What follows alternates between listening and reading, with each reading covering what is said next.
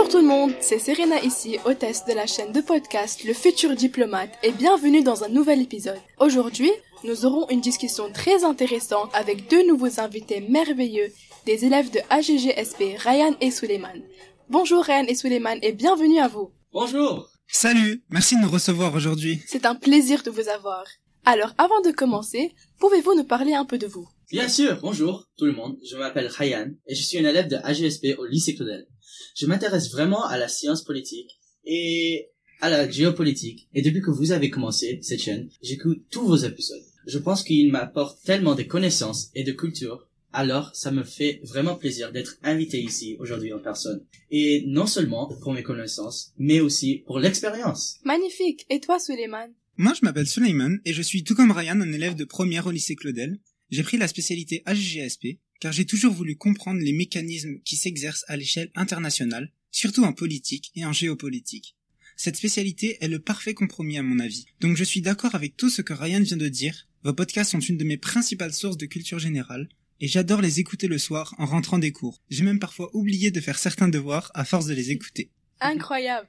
En parlant de connaissances, pouvez-vous me dire c'est quoi le soft power pour vous? On vient d'étudier ça en classe. C'est le fait d'influencer d'autres pays. Et de les attirer. Exactement. Le soft power est une notion qui désigne le pouvoir d'influencer, de convaincre, de séduire et d'attirer un pays. Le soft power est exercé de manière indirecte et non coercitive. Euh, Suleiman, pourrais-tu me dire qu'est-ce que c'est la coercition? Je crois que la coercition est le fait de contraindre autrui, en général par la force. Ce serait donc tout l'inverse du soft power et rejoindrait plutôt la notion de hard power.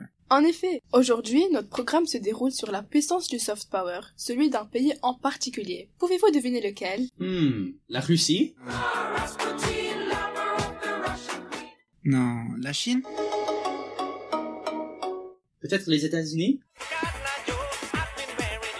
Tout à fait Le cœur de ce podcast est la puissance du soft power américain. Est-ce que vous en connaissez des outils? Comme Hollywood par exemple? C'est ça, et puis même c'est l'un des plus influents à l'échelle mondiale. Grâce à Hollywood, à la télévision et au téléphone portable, l'Amérique a libéré le flux des informations et a influencé des milliards d'individus à travers le monde. Ça me rappelle un film que j'ai vu il y a pas longtemps. Ça s'appelait Rocky Balboa. Et puis, on voit le lien avec le soft power américain. Surtout dans le film 4, quand il combat le boxeur russe.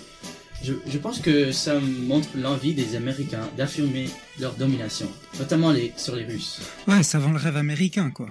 Bien vu, mais c'est quoi le rêve américain selon vous? Pour ma part, ça rejoindrait les domaines du savoir, du divertissement, des sports et de la consommation. Ouais, je pensais à peu près aux mêmes choses. D'ailleurs, j'ai lu récemment un article qui parlait des universités américaines, notamment celles de Boston comme MIT ou Harvard, et de leur influence phénoménale.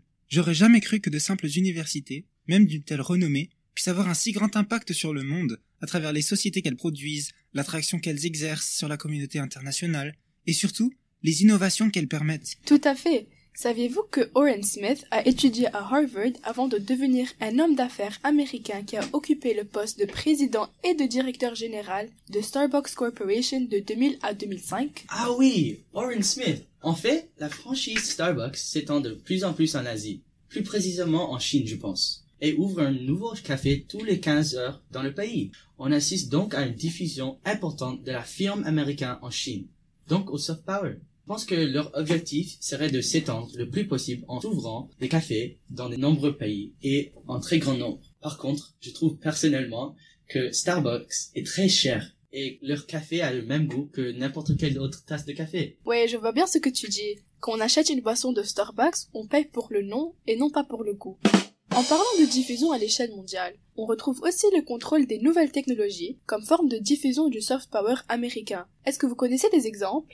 Ah ouais, bien sûr, les GAFAM sont présents dans le monde entier et exercent une influence considérable sur la communication mondiale, la diffusion de l'information et les comportements des consommateurs. C'est vrai, ces plateformes sont devenues un canal pour la culture, les idées et les valeurs américaines, atteignant des publics dans divers endroits et façonnant les perceptions des États-Unis. En effet, bien qu'étant des entreprises privées et donc non gouvernementales, appelées ONG, elles sont tout de même vectrices de diffusion de l'idéologie américaine via les réseaux sociaux et leur étroite collaboration avec les différents services gouvernementaux, comme la NSA par exemple, qui n'hésitent pas à récolter et utiliser massivement les informations et les données personnelles des utilisateurs à des fins commerciales et politiques.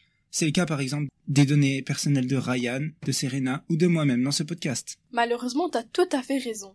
Mais vous savez, les sociétés de streaming sont aussi un vecteur de diffusion d'idéologie dans les domaines du nationalisme américain, la culture, du sport, etc. Je crois que Netflix en est le parfait exemple, et surtout depuis la période du confinement durant la pandémie, quand tout le monde était chez soi. Dès lors, le temps passé sur Netflix pour une grande partie de la communauté internationale a explosé. La compagnie américaine a ainsi gagné beaucoup de pouvoir et est devenue un acteur majeur dans la diffusion de films et de séries à travers le monde. C'est devenu aussi un exemple important de la diffusion du soft power américain à l'échelle planétaire. Exactement.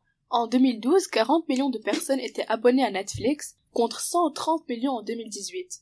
Personnellement, je passe beaucoup de temps sur Netflix et je trouve qu'il y a un service de streaming fantastique qui offre un contenu de haute qualité. Tu penses quoi, Ryan? Yo, j'adore Netflix. Je le regarde tous les jours, dans la voiture, à la maison, à l'école et même aux toilettes. J'aime beaucoup le fait que des milliers de films et d'émissions de télévision soient accessibles sur un seul site. Des séries comme The Big Bang Theory ou Lupin sont mes préférés. Et toi, Souley En vrai de vrai, j'ai un compte Netflix Enfin, pas moi. Je l'emprunte à quelqu'un, mais même si j'ai un compte, je passe quasiment pas de temps dessus, à moins de regarder des films avec ma famille le week-end ou les vacances. Donc ouais, je pense que Netflix est un outil formidable et super intéressant, même du point de vue du soft power américain. Un truc bien sur Netflix, c'est la multitude de contenus qu'il propose, qui permet de trouver son bonheur quel que soit nos goûts. Moi, par exemple, il y a une série qui m'a beaucoup plu, qui s'appelle The Last Dance, et qui parle principalement de Michael Jordan et de son expérience en NBA. C'est donc cette ligue et cette série, ce sont des exemples parfaits d'un vecteur important du soft power américain. Awesome. Donc on voit que les différentes formes de soft power américain sont très répandues dans le monde entier. C'est pourquoi il est important de comprendre la manière dont ces formes de soft power peuvent influencer les perceptions et les comportements des individus, ainsi que les relations entre les États. Merci beaucoup de votre attention et à bientôt pour un prochain épisode consacré à la politique internationale. Merci beaucoup de nous avoir invités. Ciao à tutti. Bye Ciao ciao